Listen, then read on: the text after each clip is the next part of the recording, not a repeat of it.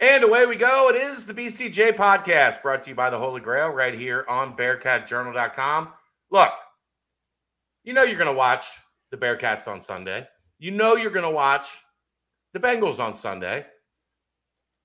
So why not just go to the Holy Grail? If you're not going to the Bearcats game, if you are going to the game, go to the Holy Grail afterwards.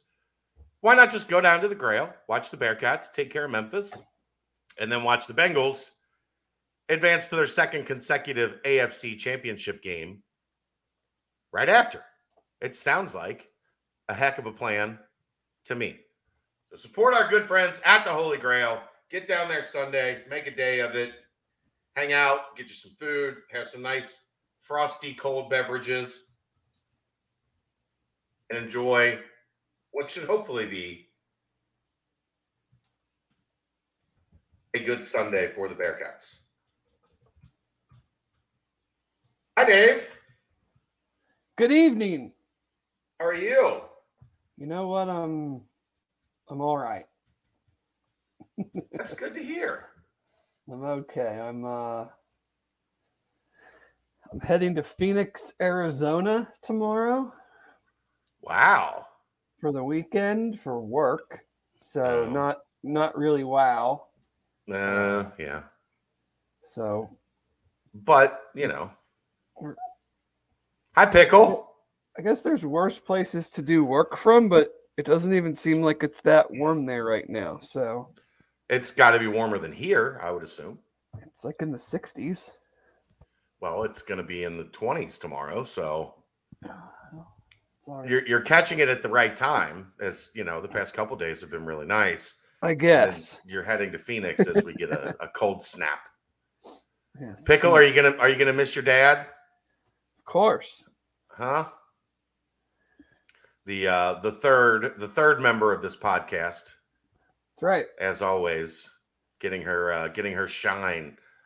I, I like that she has picked up now that like, look, the show starts when when he sits down and he gets ready to go. The show's about to start, and I need to be in place. Yeah, she uh, she likes to be up here while I'm working or while we're doing this, so. It's good to have her. It's good to have you, Pickle. It's Not good to too have bad. You. All right. Well, let's get into uh, let's get into some Bearcats discussion, Dave. Uh, I suppose no better place to start than uh, with the basketball team. That's right. Uh, I, I will say you are much more engaged with basketball this season, Dave. They're on most nights. They're actually interesting to watch. They uh, look. How long has it been since we've seen a team be able to play offense like that in the first half? I mean, we yeah. talked about it last night, Dave. But look, they scored four points in the first five minutes. Yeah.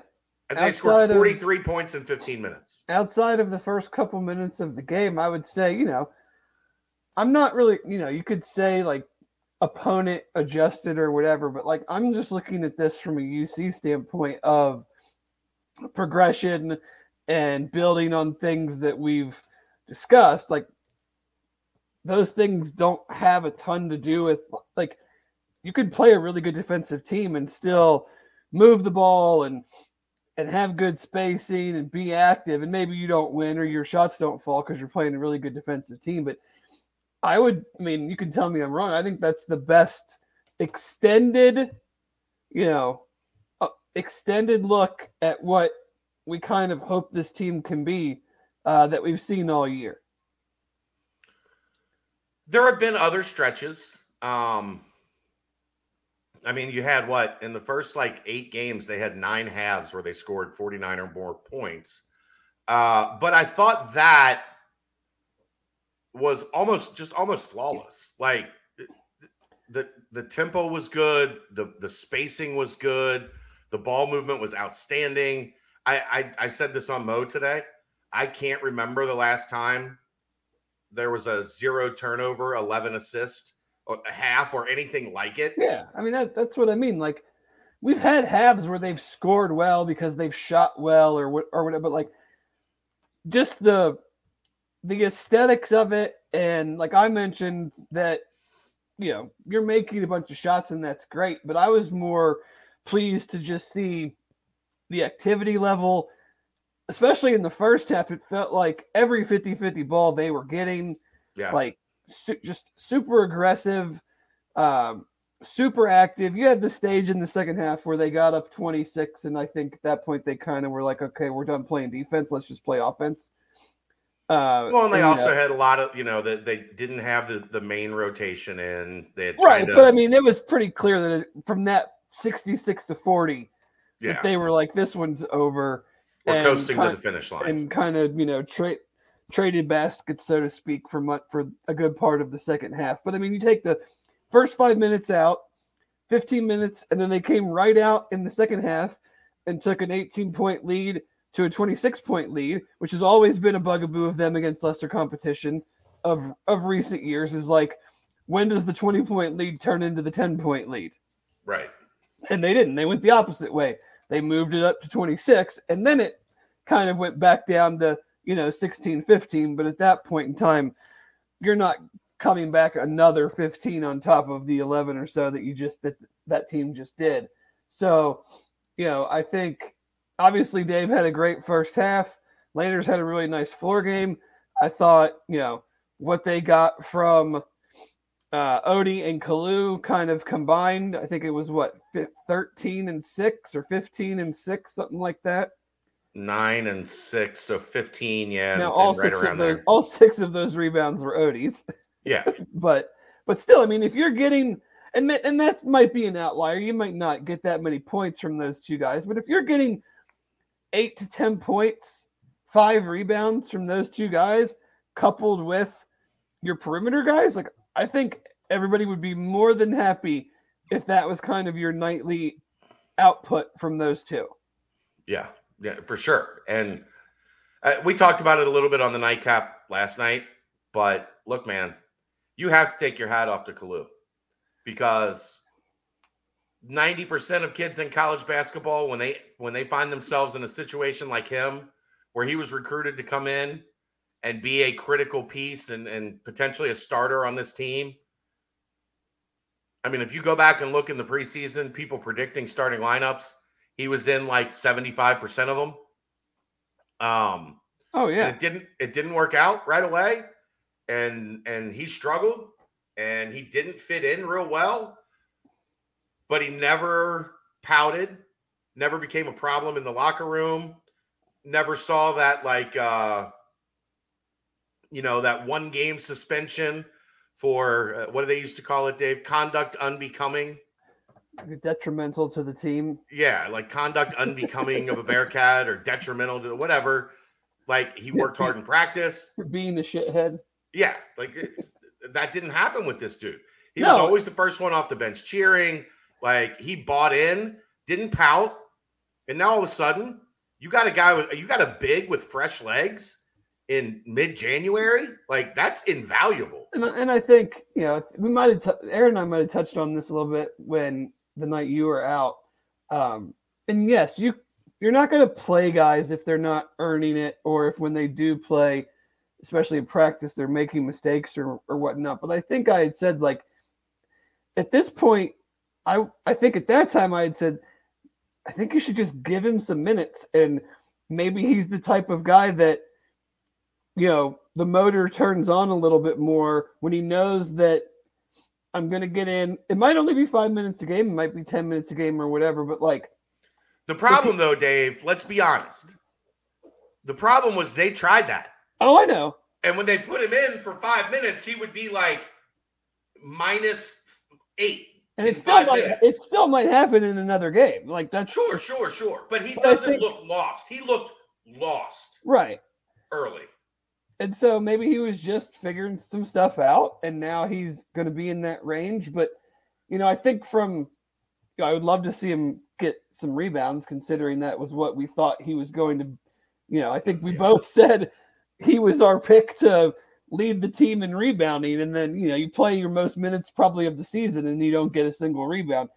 So you'd like to see that improve, but I just think with, with Vic's propensity to uh, foul, and his also, also what I'm noticing is propensity to uh, have a comment or facial expression for every foul, which that will draw the ire of every official, and you know that sure. they know that it's coming.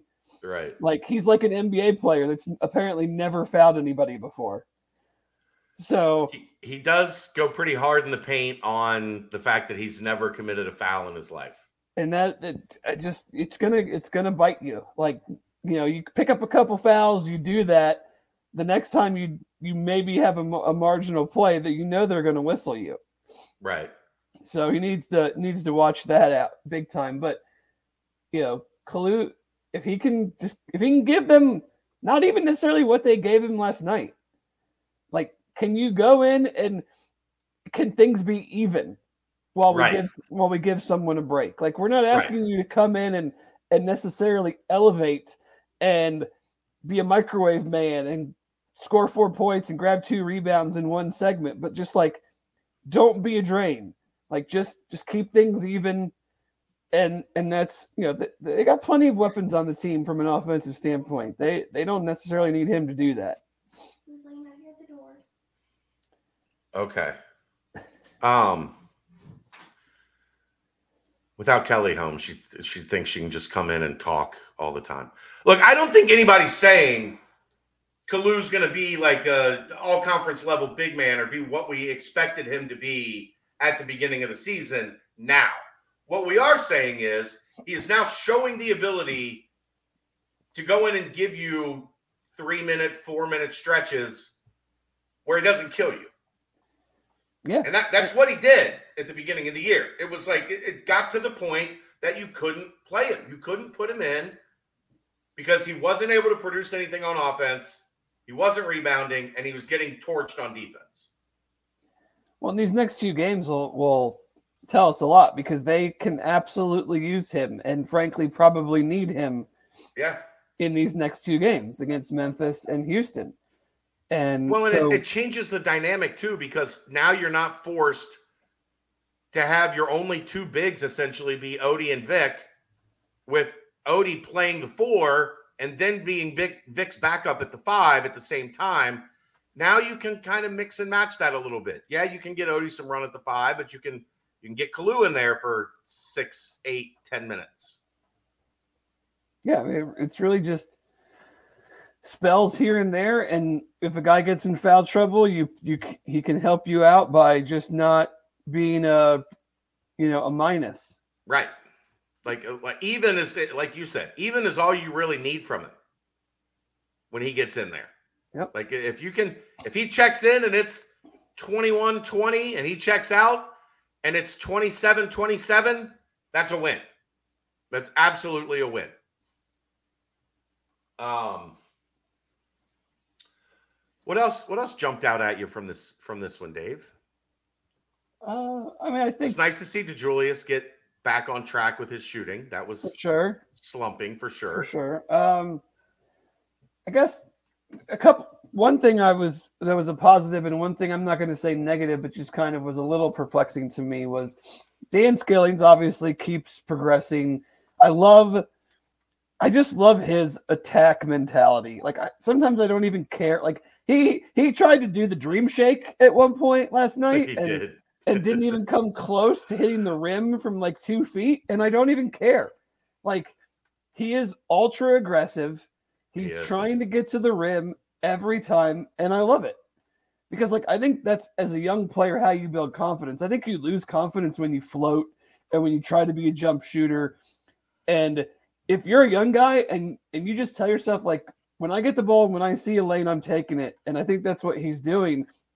And so the more minutes he gets, the more he becomes part of the other team's scouting report, and that idea that that is what he's going to try to do becomes more prevalent with the opponent. And that's when you see him stick the, the corner three, because they're playing off of him so much, because yeah. they know all he wants to do is go to the basket.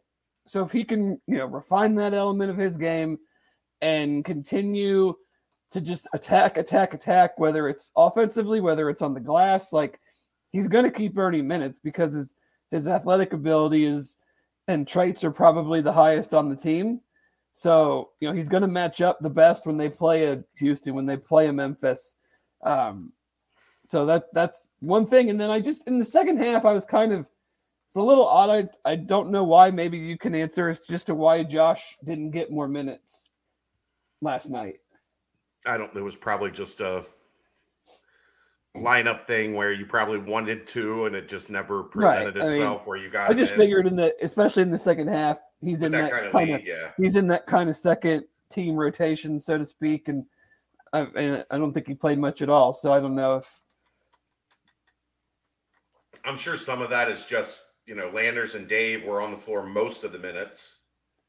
And then, you know, Dan is out there. Um, I think it was probably, I, I would assume it was probably just a rotational. Right. Yeah. I mean, it's... You, you get lost in the game at some points where, like, you want to, you, your intention is to do something. And then you do something else. Well, they, they had that one. It felt like they had that one spell middle of the second half where it kind of just kept going back and forth. Not a lot of stoppages. Then you get a stop, so then you get the full timeout, and then you just don't even think about, like, subbing because right. the guys that were out there got the break that that they needed. Um, and then when it got a little cl- it got a little loose for a bit, he obviously wasn't going to go. Loose. He obviously wasn't going to go in when it was uh, when it was a little bit of a uh, you know street ball type situation. So Wes was going to put the starters back in, calm yeah. some things down, but. Um, But no, I mean, it's it's super encouraging just because it's another road win in a place that it hasn't mattered who's on the team for either team. It's, it's never pretty. Ugly. They never make shots. U S F always drags them into the mud, you know. So to just not have that type of game was very just enjoyable to watch as a fan. And then the performance was... was obviously, um, you know, taking care of the ball. They really seemed, and we'll, again, we'll see next two games. They did a good job against Houston the first go around. I'm sure the uh, Cougars are well aware of it. We'll see how they do on the glass. Okay, did, did you did you win something? Yeah. What'd you win? The staring contest. Oh. She turned away. She had, had enough. You lost. Yeah, uh, super fan. The cat wasn't mad. We were we were engaged in competition. She's probably also mad. She's, she's not a, necessarily a friendly one. But uh, you know, Houston is going to be like, "Hey, these guys kind of kicked your ass on the boards last game, comparative, com, you know, comparatively speaking." Yeah. So. They've been. Oh, they're not. On, they're not sneaking up on Houston. Right. Well, that's what I'm saying. They've been better on the glass lately, but let's see it against Memphis and Houston. And you know, this is such a like. I'm not saying it as like a make the tournament type stretch, but these next seven games are pretty big because you've got a lot of winnable games in your in your road games. Houston notwithstanding, like not the hardest places to play. So, you know, can you beat Memphis at home? What happens against Houston? Then you're back for two very winnable home games with Tulsa and, U- and U C F. Mm-hmm. Well, U C F's pretty good. They are. Should win at home, but U C F's pretty good. No, they, they're pretty good, but you know, it's a home game. Like that, yeah. You should be able to. You play well, you're going to win. Right. You know. And then at Tulane, South Florida, and then at E C U. Like, these are seven games right now that, you know, you hope to keep building the momentum on. You go five, and say you go five and two in that stretch, you know, nineteen and eight. That's not, you know, you kind of set yourself up to make a little run at the end of the year. Yeah. Yeah. I mean, and, and you're pretty much at the end of the year. At that point, right? Like, what's there? Three games after four, that? Four games after that four. In the conference tournament. So, I mean... Yeah. It's... No, I mean, getting U C F at home is something you need to do. Getting Memphis at home is something you need to do. And Memphis right now is not...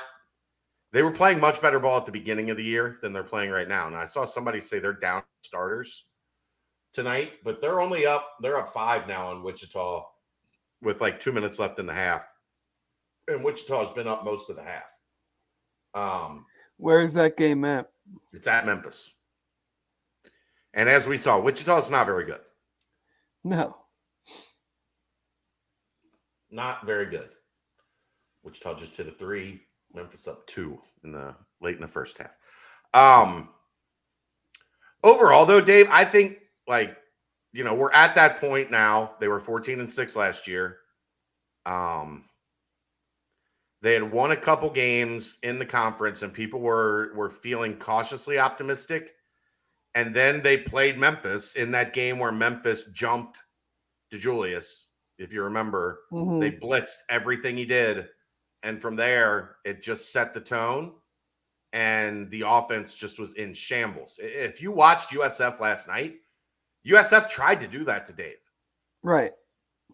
They were blitzing ball screens, and what a blitz on a ball screen is, is it means the guy defending the big and the guy defending the guard just jump the ball handler, the guy coming off the screen. So you push him back.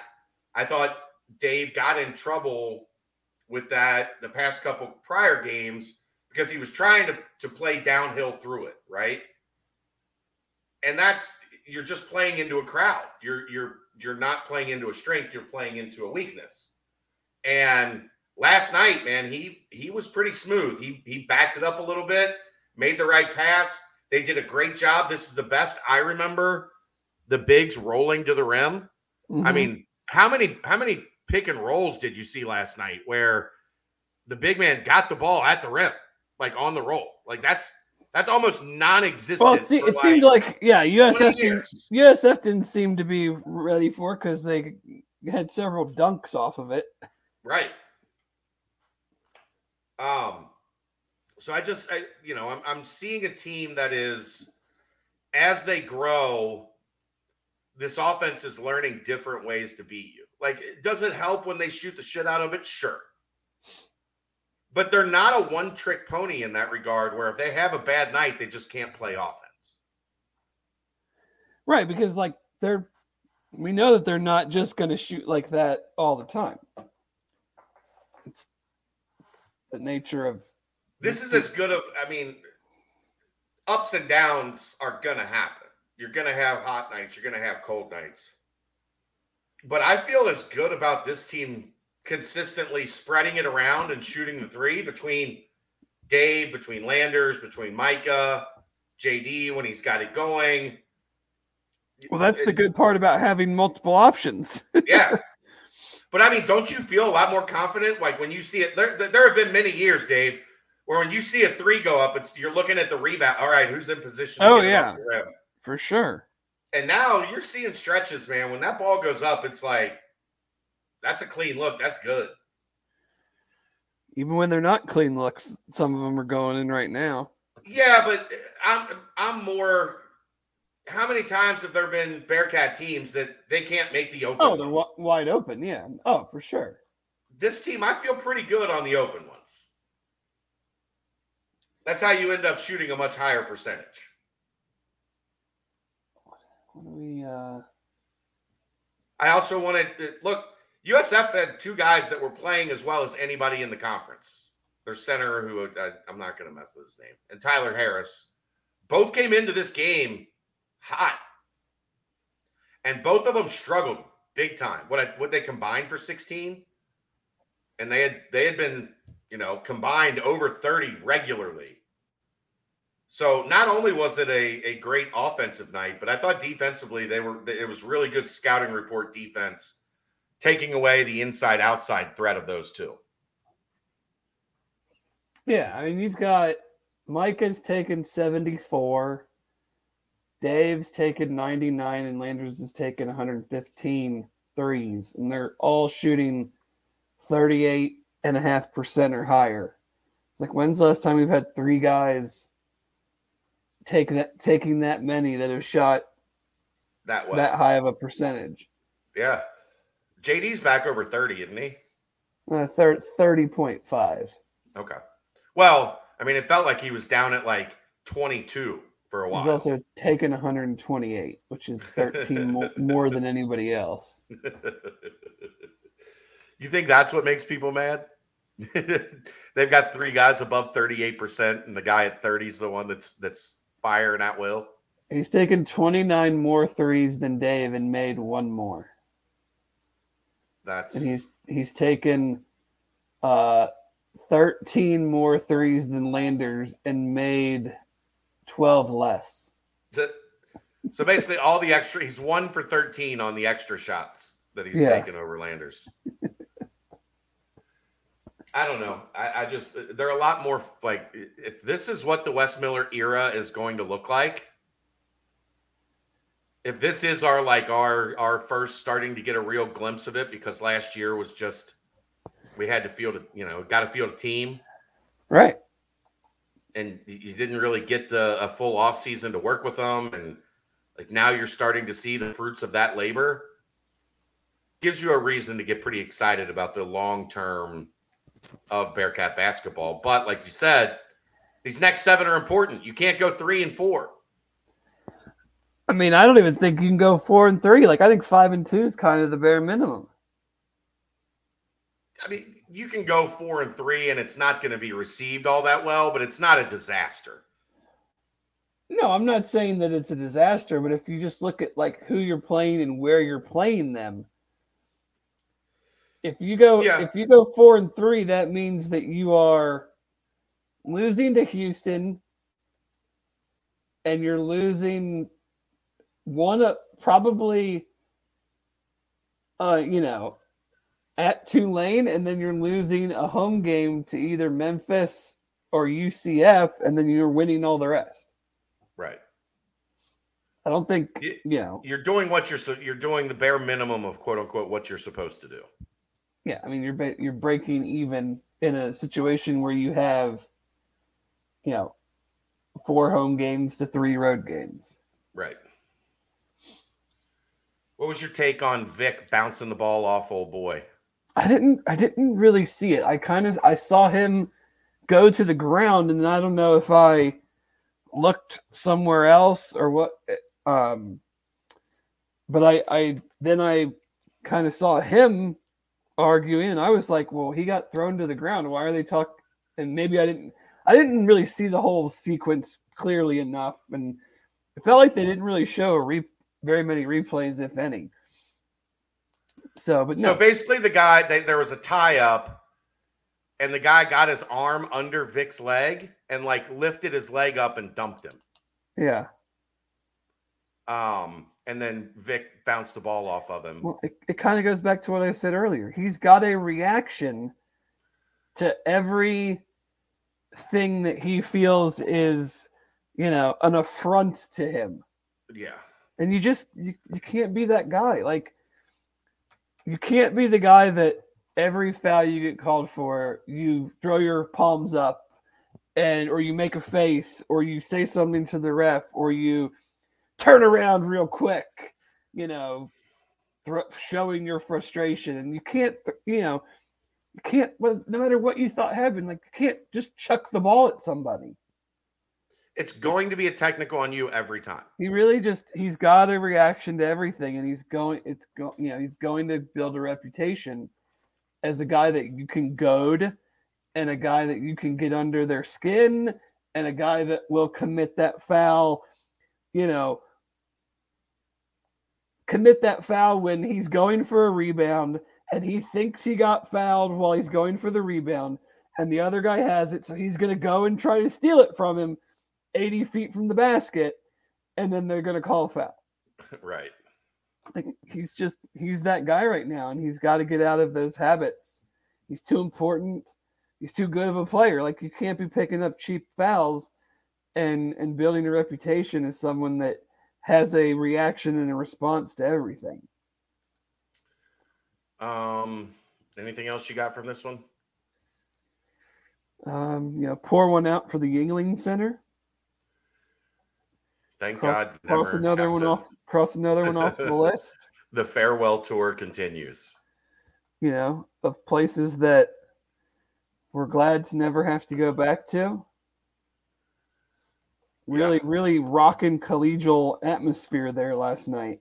Right, right. Uh, Grip Keeper says, that, Dave, are you jealous? Pickle might have a thing for my voice. Pickle can't hear me. No, she cannot. Dave, Dave has earplugs in, earphones in, so she she cannot hear anything that I say. What do you think? Yeah, let's not step on the computer. But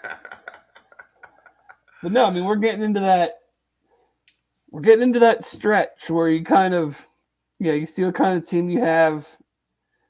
The dog days of the season, the the monotony of the, you know, Wednesday or Thursday, Sunday, Wednesday, Thursday, Sunday. Now they do get that that uh, they get a week off week between off, Memphis and Houston, which I, you know, I'm not depending on. I mean, depending on how they play with Mem- against Memphis, I'm.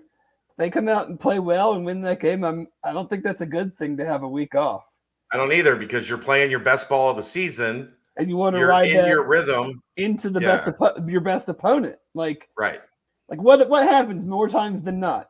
You're playing good ball. You have this break. You go on the road against a good team, and you come out flat, and you're down, you know, twelve to four at the fifteen minute timeout, and you're just really never in the game. Yeah, you're you're always clawing from behind. No, I, I'm with you on that. I, I would much rather keep this thing cruising, but I'm sure if you ask them, the guys are probably ready for for a little bit of a break. Sure, some, but you know, again though, sometimes basketball is such a rhythm thing though. If I mean, if it, like I'm sure Dave is like, I'm out of this slump. I don't want to break. Like I want to keep going. Right. Right. Yeah, football um, is much more of the like, let's get some rest, let's get off our feet type thing. Basketball yeah. is such a, you know, you come out, you play really good against Memphis. I bet those dudes are going to be wishing that they had a game Wednesday or Thursday. Maybe maybe we'll go scrimmage them. We'll give them a scrimmage game. Oh, I, I, I would be of, of no use in that situation. Darren says, it feels like Wes needs this Memphis game for a proof of concept type win. Do you agree? Not n- not necessarily proof of concept. I mean, I understand what he's saying. Like, I think the proof of concept is there. I think he, they they need the win to build on, like, not doing the two steps forward, one step back thing that you that almost happened at at S M U. Yeah. Like, if you're improving, like we talked about, whether it's defensively, whether it's rebounding, whether it's offensive flow, like go do it against a team that has athletes that maybe, you know, maybe they're, I have no idea. Are they overachieving, underachieving, strictly achieving compared, competitive, comparatively to preseason expectations? I don't know. But Memphis has guys, they have athletes. I mean, what the one dude's like thirty-two. Um, yeah, Williams. Yeah, yeah. He's, he, I think he played with Penny.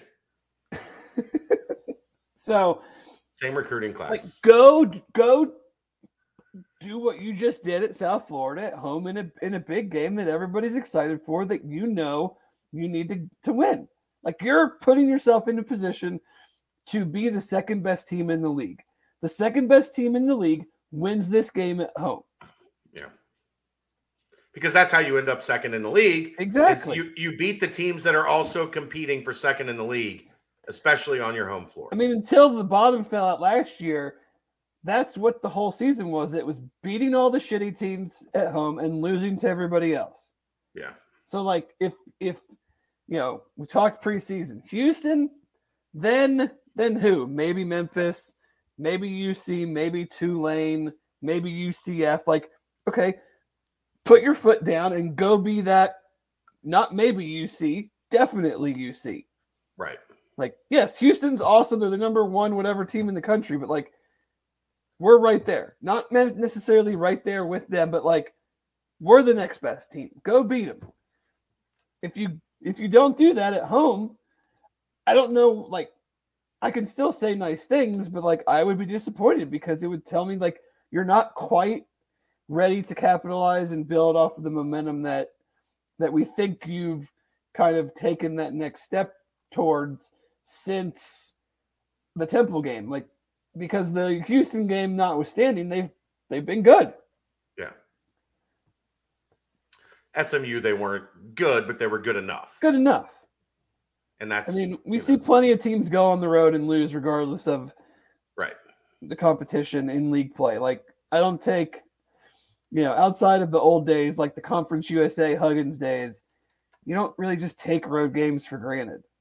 Like, yes, there were some times with Mick that we knew what was going to happen, but even so, there were times with Mick when they would go to E C U at noon on a Sunday, and I'm getting off a plane from Las Vegas, checking my phone, hungover as hell, seeing that they lost. So, Darren, I don't like, we're not saying you're making a bad point. Uh, you think Wes is a fantastic coach. We have him. Just getting a semi-big win at home would go, that's all. I, like, I don't disagree with that.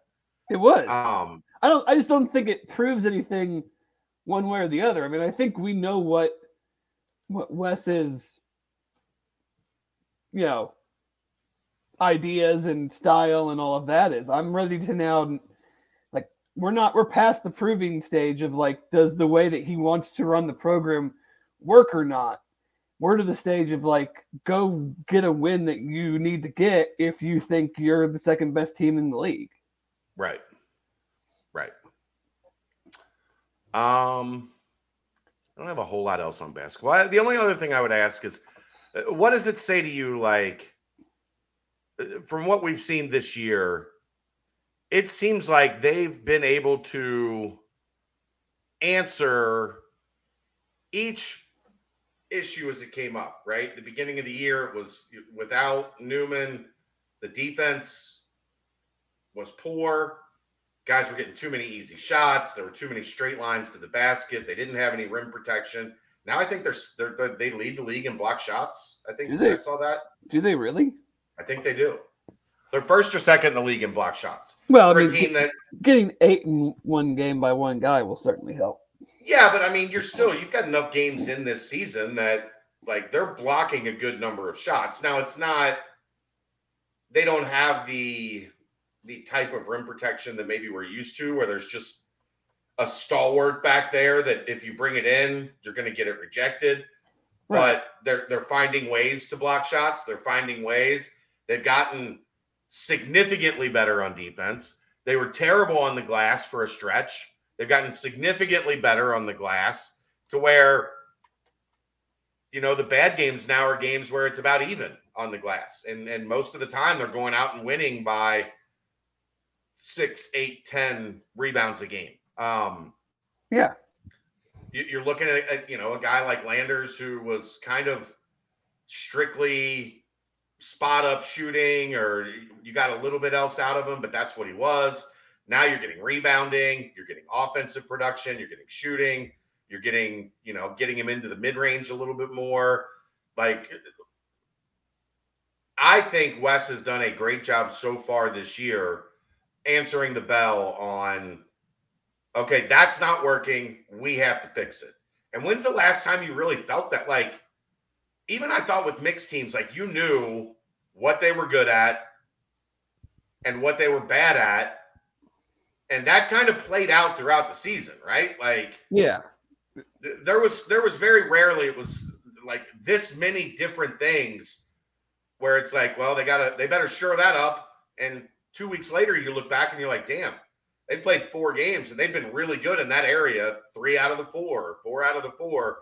Um, I think it says a lot to his system starting to take hold that now they're starting to have these answers where, you know, you're not wondering anymore, will that will that haunt them all season?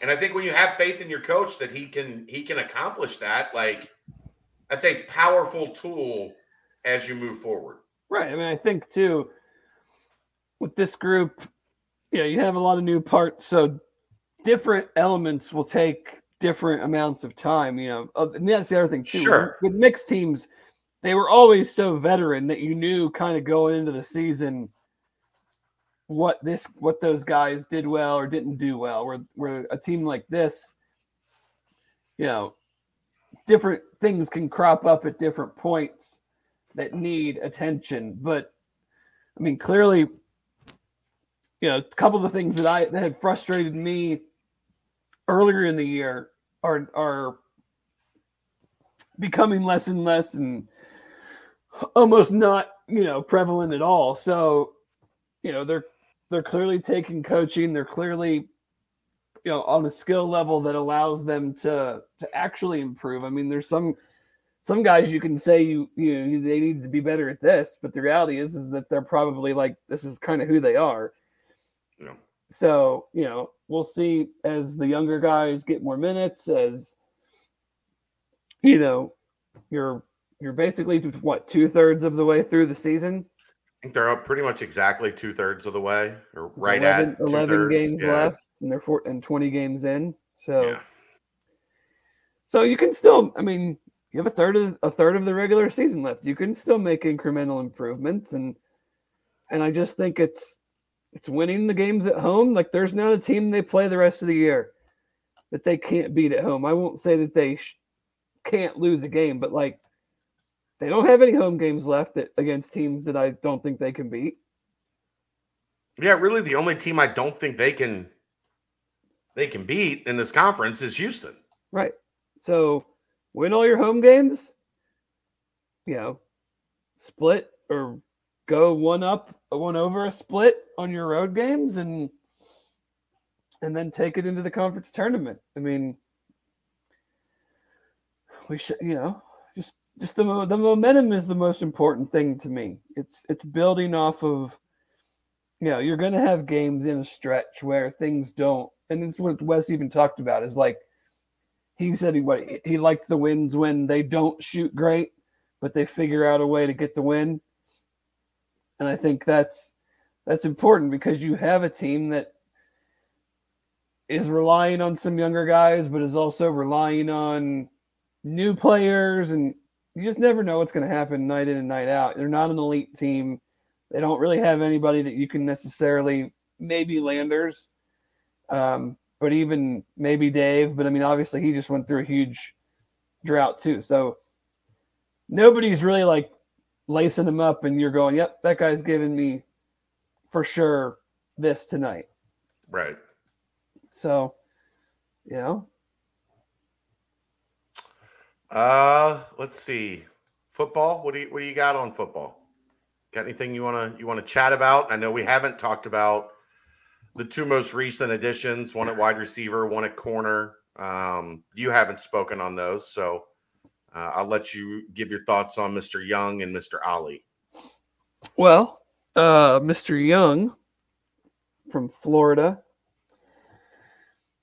highly touted recruit coming out of college has, or coming out of high school, has not really contributed yet. But, I mean, he's got all the, you know, intang- or, you know, the tangibles that you like to see from the corner position.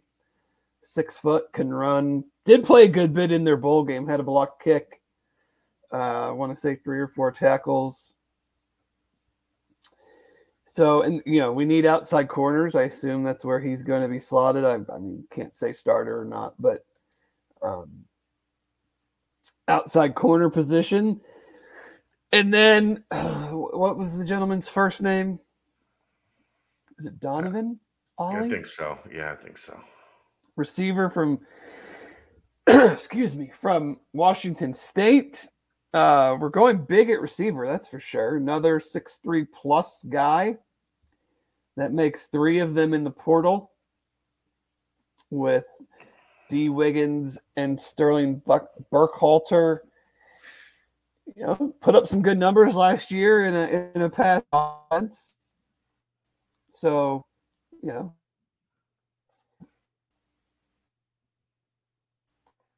is that you that's freezing, a- or is that me? Sorry. That's all right. What'd you do, Pickle? Uh-oh. We might be in trouble. Are you back? There we go. Are you there? Am I there? Yeah, I got you. You're all right. Oh, no, you're not. You're choppy. Well, this is weird, but... Awkward. You got, you, you got me? You're, chop, you're choppy, brother. It's now everybody's. Hello, over there. Yes. We are here. The question is whether or not you Hello are here. Hello out there. Can you, you hear us? My my Yes. Oh, yeah. I can hear you. Okay. okay. Yeah. It's the my V P N like resets around this time, like every night apparently. Oh. But I'm only on the computer around this time.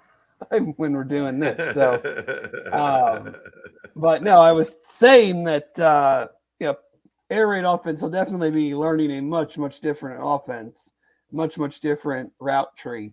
So we'll see how that sure. how that goes. But you know, they're not done in the portal. They may be done like adding guys right this moment. Um, we'll see. I mean, there was another receiver that was crystal balled to them. Uh, from U T E P, who had a very, very big season for the Miners. Uh, crystal balled by the guy who kind of manages all the portal stuff for two forty-seven. So I thought that was yeah. interesting. It wasn't like a specific person tied to a team. So we'll see if, if that comes. I know to- U C's heavily involved. We'll see how it plays we'll out. We'll see if that comes to fruition. Um, You know, the timing of class and all that, they might be done adding guys now, but, you know. They still got eight eight to ten plus spots. Some of these guys, too, like, to th- you got to think about it. Yes, we talked about getting in for the semester, but some guys might not be in a position to do that academically, and maybe they need to graduate, so they're going to they're going to go into the portal. Or they weren't even going to transfer, make a decision at this point anyway. Right. Because they're not enrolling. Maybe they're graduating. They might be graduating early, but they're, you know, they're trying to graduate and, and get all that taken care of. And then, but yeah, I mean, they've got, you know, they've still got, like you said, five, I'm sure five to ten ish. Yeah. I think, I think that they're, we'll see when it comes to visits, but I, I do think that there are a few high school kids that they're tracking. Um, but again, few, small number. Small yeah, I would number. I would say like less than five. Right. Uh, they have um, a big big junior day. I think I counted thirty-eight guys on Mick's uh, list that he posted earlier. So if you haven't seen that yet, check that out. Uh, and I'm sure that's not a hundred percent. You know, guys will not show up. There might be some guys that do show up that aren't on there. You know how that goes. Guys get peer pressured from their friends, or they just show up and with their friends and right. So right. Yeah, the the first first stages in uh first for me, this is always kind of the start of the next cycle is you right. get through that first signing day. Once you hit your first junior day, you at least kind of have an idea of who the local names are, the like the, the regional names are, because that's usually who are at these junior days. Cincinnati, Dayton, a little bit of Columbus, but like I saw a couple Michigan guys, maybe some Indiana guys. And again, a bunch of these dudes play basketball, so they might have a game Saturday night and they don't want to travel Sunday morning, you know, for a visit. Like, you know, a lot of times we've seen two of these. This one, I mean, I don't know if we will with this staff, but um, sometimes that just depends on like how the basketball schedule sets up. Right. Right. If there's not a, another good time to do it, then, then you won't. But I mean, I guess you're not going to have one February fourth right after you had one January second, maybe February eleventh, maybe senior day, March fifth is Sunday. So, I mean, I guess you could maybe see another one, but we'll see. Um, Jason asked about some local receivers. Uh How many more high school recruits does U C get next month? I mean, a couple maybe. It feels maybe. like they're they're on receivers more than anything, even in the high school game too. Um, obviously, the kid from Elder, I believe, is a preferred walk-on. The kid from Kings, I believe, they offered. He's visiting he's part of the Junior Day on Sunday. The kid put up absurd numbers. Have you seen his numbers? Yeah, like like seventeen hundred yards and twenty-nine yeah. touchdowns for for a receiver. It's a it's a, it's a it's a big big number for a high school receiver. Yeah, but I mean, I think there's a you know, I think there's a D end in Florida. I think there's a receiver in South Carolina. You know, just a couple guys here and there, but I would be pretty surprised if it's, you know, if you set the over under at like two and a half high school kids sign in February, I would probably take the under. Right. But maybe we'll be surprised. Um, coaches have been out. Obviously, they did the big Cincinnati blitz. Uh, Kerry has been doing his wonderful long ninety-seven hashtag. Character hashtags that take me five minutes to figure out where the word breaks are and, and everything. But he's been in Michigan and Indy and Georgia. Um, Derek Nicholson was in the Baltimore area today, handing out several offers, uh, several offers at the Saint Francis Academy, which where Brian newly signed Brian Sims is an alum too, so building off of that relationship that the old staff started. Uh, Coach Stepp was in South Carolina today. He has a ton of contacts there from being a high school coach uh, there for a long time. I'm trying to think who else did I see where they were. Uh, Bryant Brown was in the greater Atlanta area today. Saw some offers come out of like Marietta.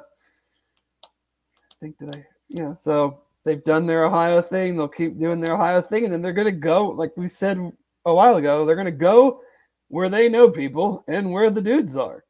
Right. Like we can say we want to recruit Ohio, recruit Cincinnati, and we do, but like you go where you can get guys. Right. So.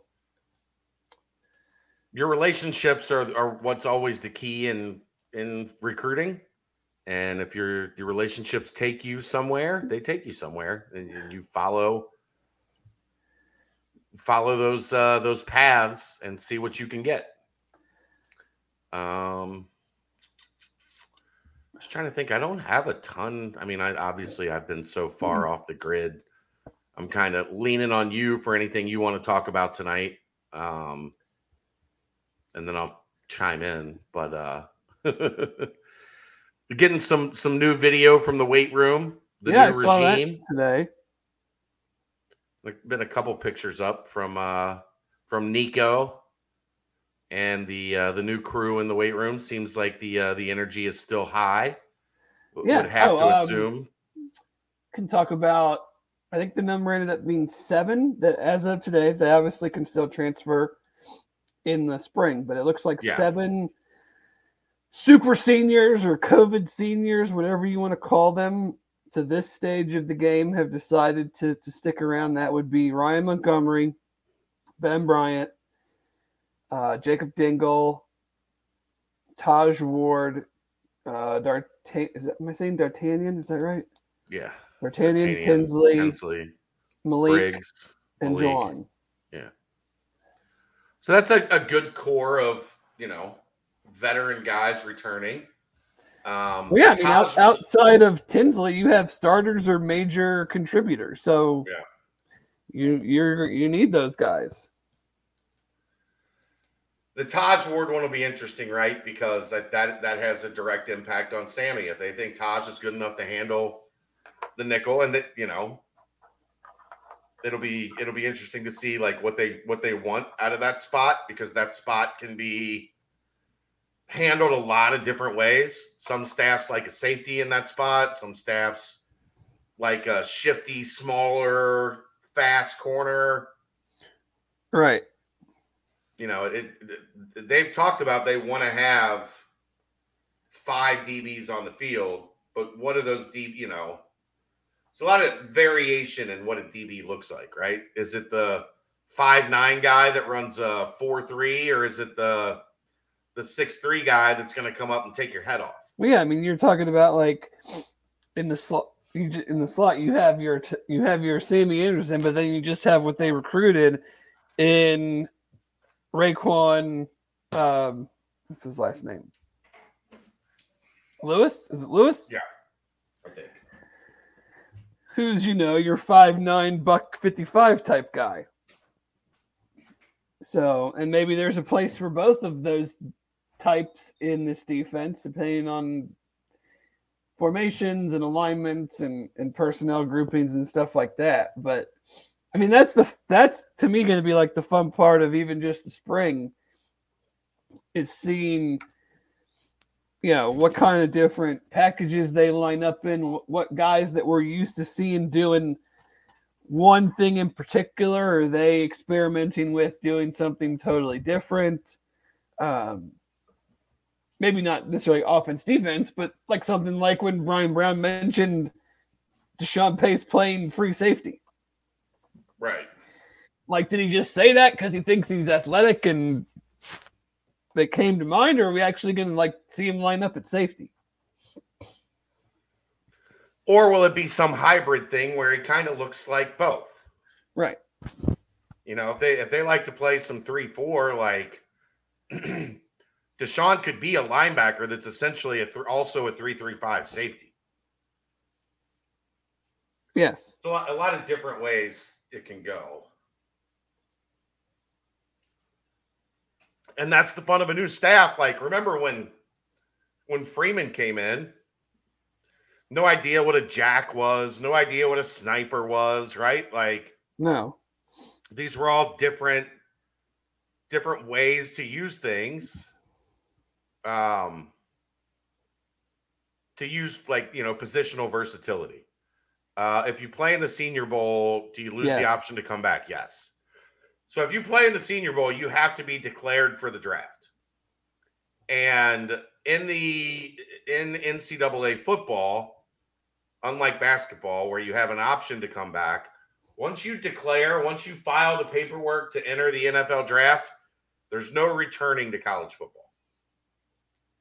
It's just how the set of rules are different. I don't agree with it. I think you should have the option to uh, gather as much information as possible. But I think the the N F L definitely does a better job, would you say, Dave, of providing that information to kids before they make the decision?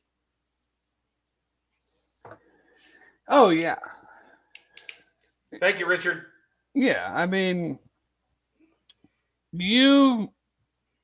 Now, a lot still happens between the time you get that info and the draft, sure. When you're actually drafted. I mean, I I don't think the info Alec Pierce got last year was that he was going to be a second rounder. It wasn't far off. Maybe not far off, but like, you know, now we're start, we're seeing Tyler Scott in round two mocks. Again, very early, but yeah. still like, I don't think, you know, he's the type of guy that personnel people and coaches, when they get into that phase of the of the offseason, I think are going to like a whole hell of a lot.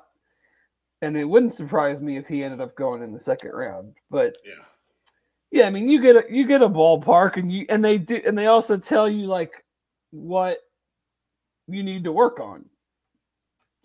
Sure. It's not just like, yeah, you might get drafted between like rounds three and an undrafted free agent. No. And, you know, we don't tell you, um, you know, why that would be the case. So I'll let you handle this one, Dave. Any idea why those rules are different between basketball and football? Uh, because the N C double A has no standard operating procedure for anything. Yeah, I mean, it's yeah, I mean, I would guess some of it probably has to do with in basketball, like you can declare at any time after your first season. Right. Or in football, you have to wait three years. Like, you're at that point where, like, you know whether you're going to the draft or coming back. Right. And, you know, have you been productive? What is your body type? Are you do you play a position that is undervalued. Like, t- to me, it never made sense for Ivan Pace to come back to school. Like, you're still going to be an undersized linebacker with, but now with six hundred more snaps on your body, or however many more snaps on your body. And are you going to really play better than you played this year? Yeah, I think the only like the only thing that would, would change that math was if they were able to come up with a considerable N I L deal. I'm just looking at strictly from the football sense of it. I, but I'm yeah, but the money is part like money is part of it. Right? Sure, I mean there's guys there's guys like this is happening and it will happen more that are fringe late round draft picks that are getting a million dollars that are going to get good money and and to stay that it will be more than they would make if they got drafted in say the sixth, seventh round. Yep. Or if, God forbid, they slipped to undrafted free agent and had to, to work their way up that way. Yeah. I mean, I mean, I was listening to a podcast today where they were talking about it, where it's like, say there's a guy in the S E C that's a fringe draft pick and the S E C team, like whatever their chart tells them is like, we're okay, this guy is worth, it's like, we'll give you fifteen thousand dollars to not go pro. Like, you're important to us. You help us win. But right. You're not like your draft stock isn't isn't there. You're a well, good college player, but you're not necessarily an N F L prospect. Who's to keep another team from another college team from going, well, you're only worth fifteen thousand to them. We'll give you twenty five not to go pro and transfer to our school. Right. So, you know, it's not necessarily just the name guys that are having to decide between the pros and college or, you know. I guess right. I was laughing when there was like scuttlebutt because C J Stroud waited until the very end that, that there might be some N I L deal to keep him in college. I'm like, keep him from being the top five pick? I mean, like, that's like a what, lot of N I L, baby. Like, what kind of N I L deal? I, and we'd already heard that Ohio State was struggling in the N I L game. It's well, like, they're struggling in the recruiting N I L game. Mm-hmm. I think if they needed to come up with money for a C J Stroud, I don't think they would have a problem calling a booster to. But it wasn't going to be enough to keep him from going pro. You wouldn't think. No. Not, not if you're going to be a top five pick. Hey, your boy at Tennessee just got eight million, right? Yeah, because they got the they know what they're doing, unlike their neighbors to the south uh, that wear jorts and Crocs all the time. Their N I L. Uh, situation is messy, to say the least. This one's for you. Which round would Ivan go? His draft stock's not that high. Yeah, I don't. Uh, day three, maybe day two. Depends on Probably what he runs. Fifth, fourth, fifth. Yeah, I mean he's not gonna tear the world, set the world. I mean, there's gonna be there's gonna be teams that he's automatically like out. Off their board. Were you surprised to see the mock that had Tyler Scott going in the second round to Atlanta and rejoining Dez? No, not necessarily. You don't think that's too high for Tyler Scott? No. I, I haven't, without digging into the draft it really at all yet, like I don't sure. I don't know where receivers are and, and things like that. But it, it's not, I mean, he's going to run fast. He's got great hands. He runs great routes. Scouts are going to like that part. Coaches are going to like him. So, I mean, Keeps I could, himself, see, yeah. I could see a very similar projection ascension to what Pierce had in the draft process. Okay. Yeah. Just curious. But like Ivan's going to not meet, like there are teams that have, have thresholds that say like a linebacker in our system has to be this tall, has to be this heavy, has to have this long of arms, has to run this forty, has to run this three cone drill, has to jump. He's not going to meet those thresholds for some team. So he's automatically going to be off some boards. Then he's going to automatically be off some boards based on the type of defense that they play. So, you know, that's the tricky part of like trying to, to typecast or figure out where defensive players are going to go. I mean, and then he's going to be off some boards because he does not play on script. Yeah, there's a lot of freelancing with him, but I mean, if you're if you're an attacking style defense, you probably like him. But again, I mean, if right, but I'm talking like a system defense where everybody has to be in the right, like where, where everything is schemed. You know what I mean? Yeah, I'm not. He's I'm not going to. I don't know if that's fair to him. That like they probably just let him do that, not necessarily because he can't not like. I'm sure he can follow script if he needed to. But he might not be as good if he has to do that. So, but Sorry, I mean, I had a, ag- I had again, a twelve-year-old asking me to buy her a pair of shoes. Totally going to depend on him with what his speed and agility testing is, because I mean, he's gonna. I, it's not going to surprise. He's going to come in. His official measurement's going to come in under six foot. Oh, five ten, maybe. So, and he's going to be, and he's not going to be very heavy. Two, I mean, he played it. He two thirty. Yeah, but you're five ten, two thirty. Like, are, are you? Is he going to play fullback? Maybe. We saw Jeff Luke do that, right? He's undersized for that, even. Right. The Ravens, the Ravens fullback weighs three bills, and they use him a lot. Yeah. Um. What else you got? Anything? Give me your. Uh, We'll do our Betfred segment here. Dave bets. Uh, what what does the line need to be, or what do you think the line will be on U C Memphis? Which right now, Memphis is up one at home on Wichita State with eleven minutes to go. What is Memphis's record? I don't even know. Memphis is thirteen and five, three and two in the conference, with losses to triple or double triple overtime loss to U C F. And a loss to Houston, I think. This feels or they like might a, lost somebody else. This feels like a a pick'em game, doesn't it? Like I, I can't see Memphis being a road favorite. Aaron, what's the uh, Ken Pom number on that? If you can look it up real quick. The Ken the, Pom. The, the cross the Crosstown boys finally bit me last night. Yeah. How about how about our boy Stubbs? I know. I've been riding them for a couple weeks. Well, that's what you get. And they've been cashing. Yeah, that's what you get. You've for all you uh, partakers out there, U V A has been the hot cover team lately, by the way. How many in a row? Of their games? Yeah. Three, three, four maybe.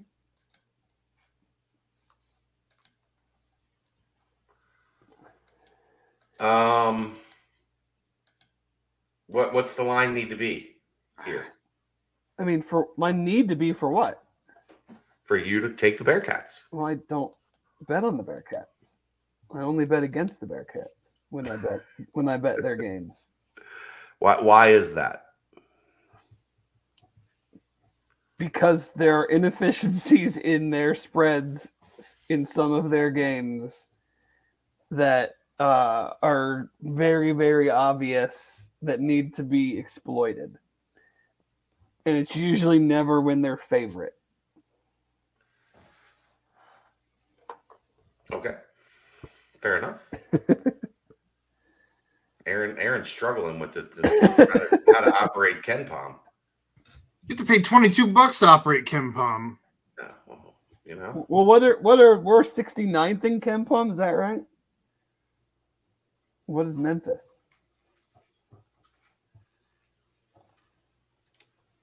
Uh, they are. This is great radio. That. Yes, it is. I mean, I'm already. Wasn't prepared for any of this. Memphis is thirty-seven. Wow, that seems high. And they had a really good start to the season. They're just not playing as well now. They're sixteenth in adjusted tempo. To me, this this tells me that this is like a bet the over game. Potentially. Or it's a sneaky bet the under game because U C is going to defend them better than people have defended them.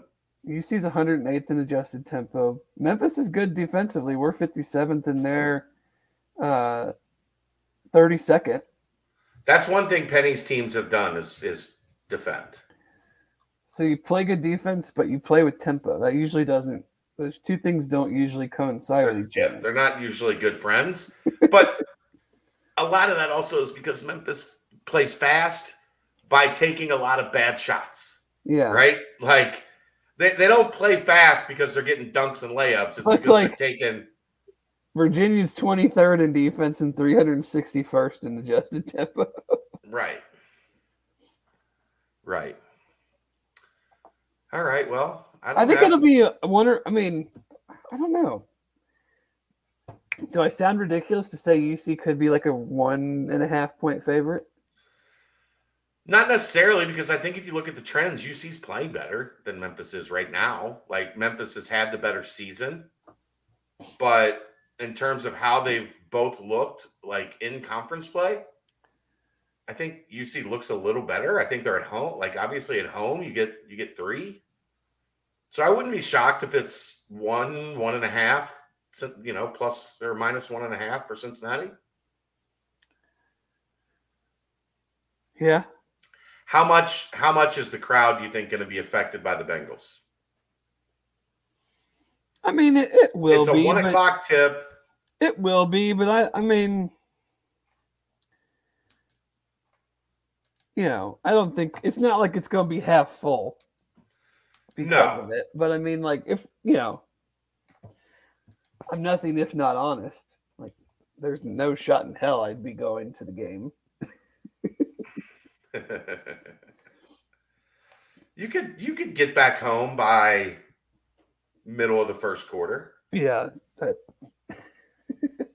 But you're not doing that. No, I mean, I won't, I don't know how much of the game I'm going to see regardless. I mean, I'm doing this, working this event out in, in Arizona. So. Yeah. We should well, it'll be. It's only two hour difference. Two hour difference. So eleven a.m. there.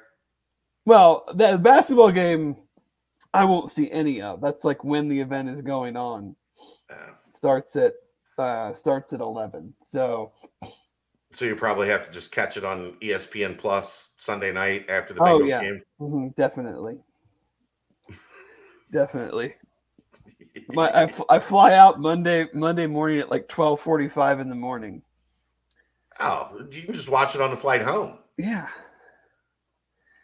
So I'm sure nobody will get pissed at your glowing screen. Yeah. In a dark red-eye flight.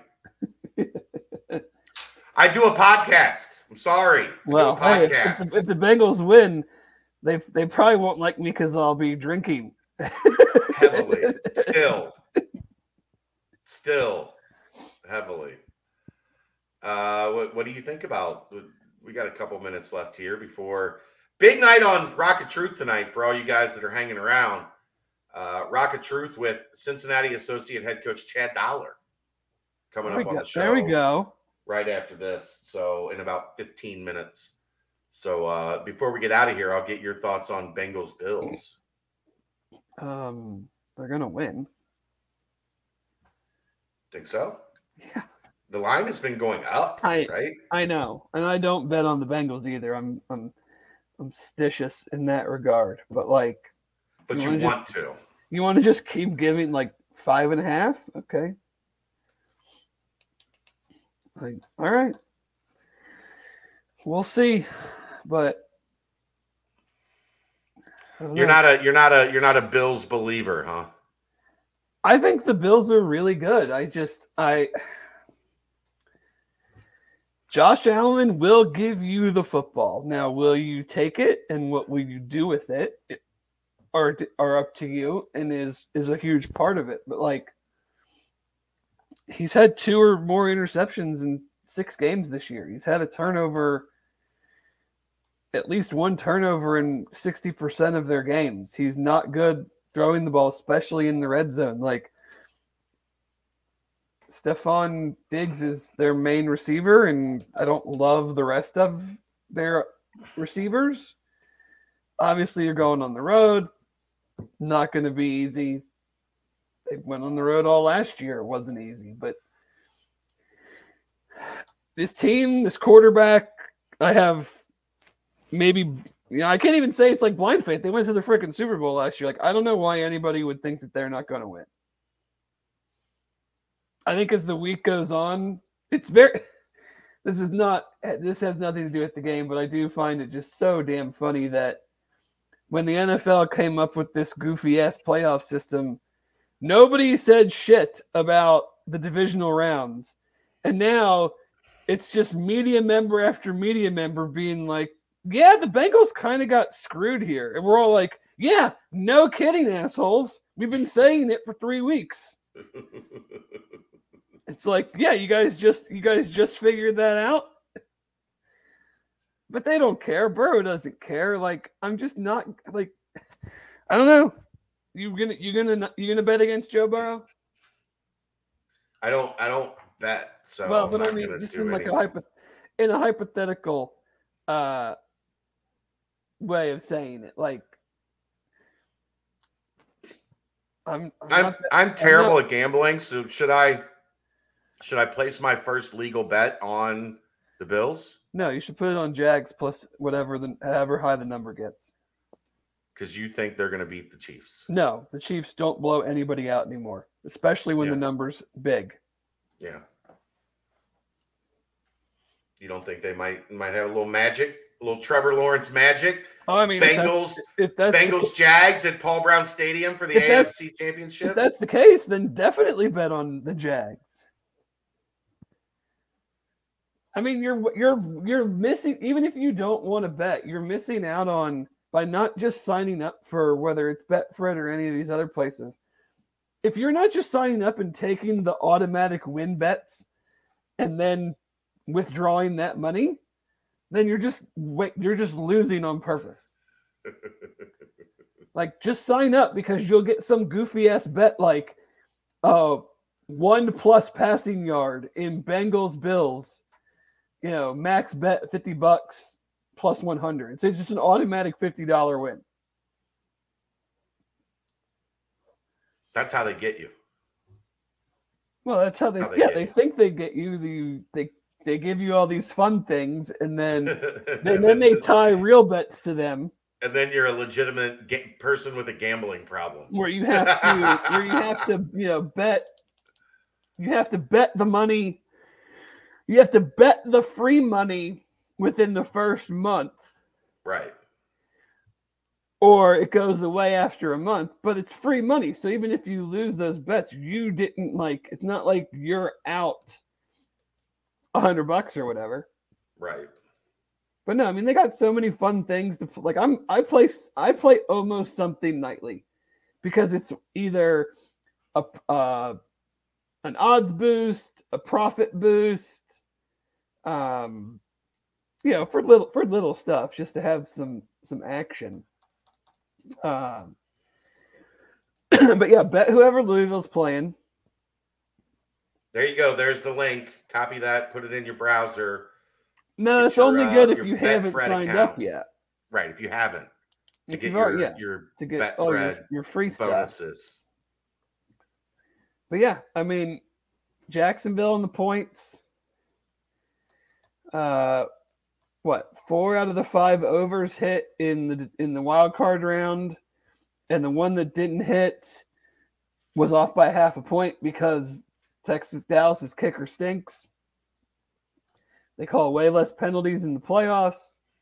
You know, if you like to dabble, take the overs in some of these games. Uh, Giants plus the number.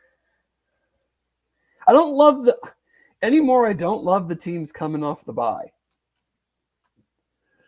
It's not. I mean.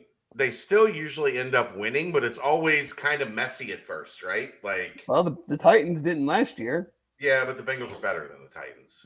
Right, the Titans were, I wouldn't say a fraudulent number one seed, but they were just like the A F C South, like they took advantage of right. a bad division. I just, I don't think the, I don't know. I mean, yes, you get quote unquote like a week of rest, and yes, all your guys should theoretically be as healthy as you can be in the middle of January.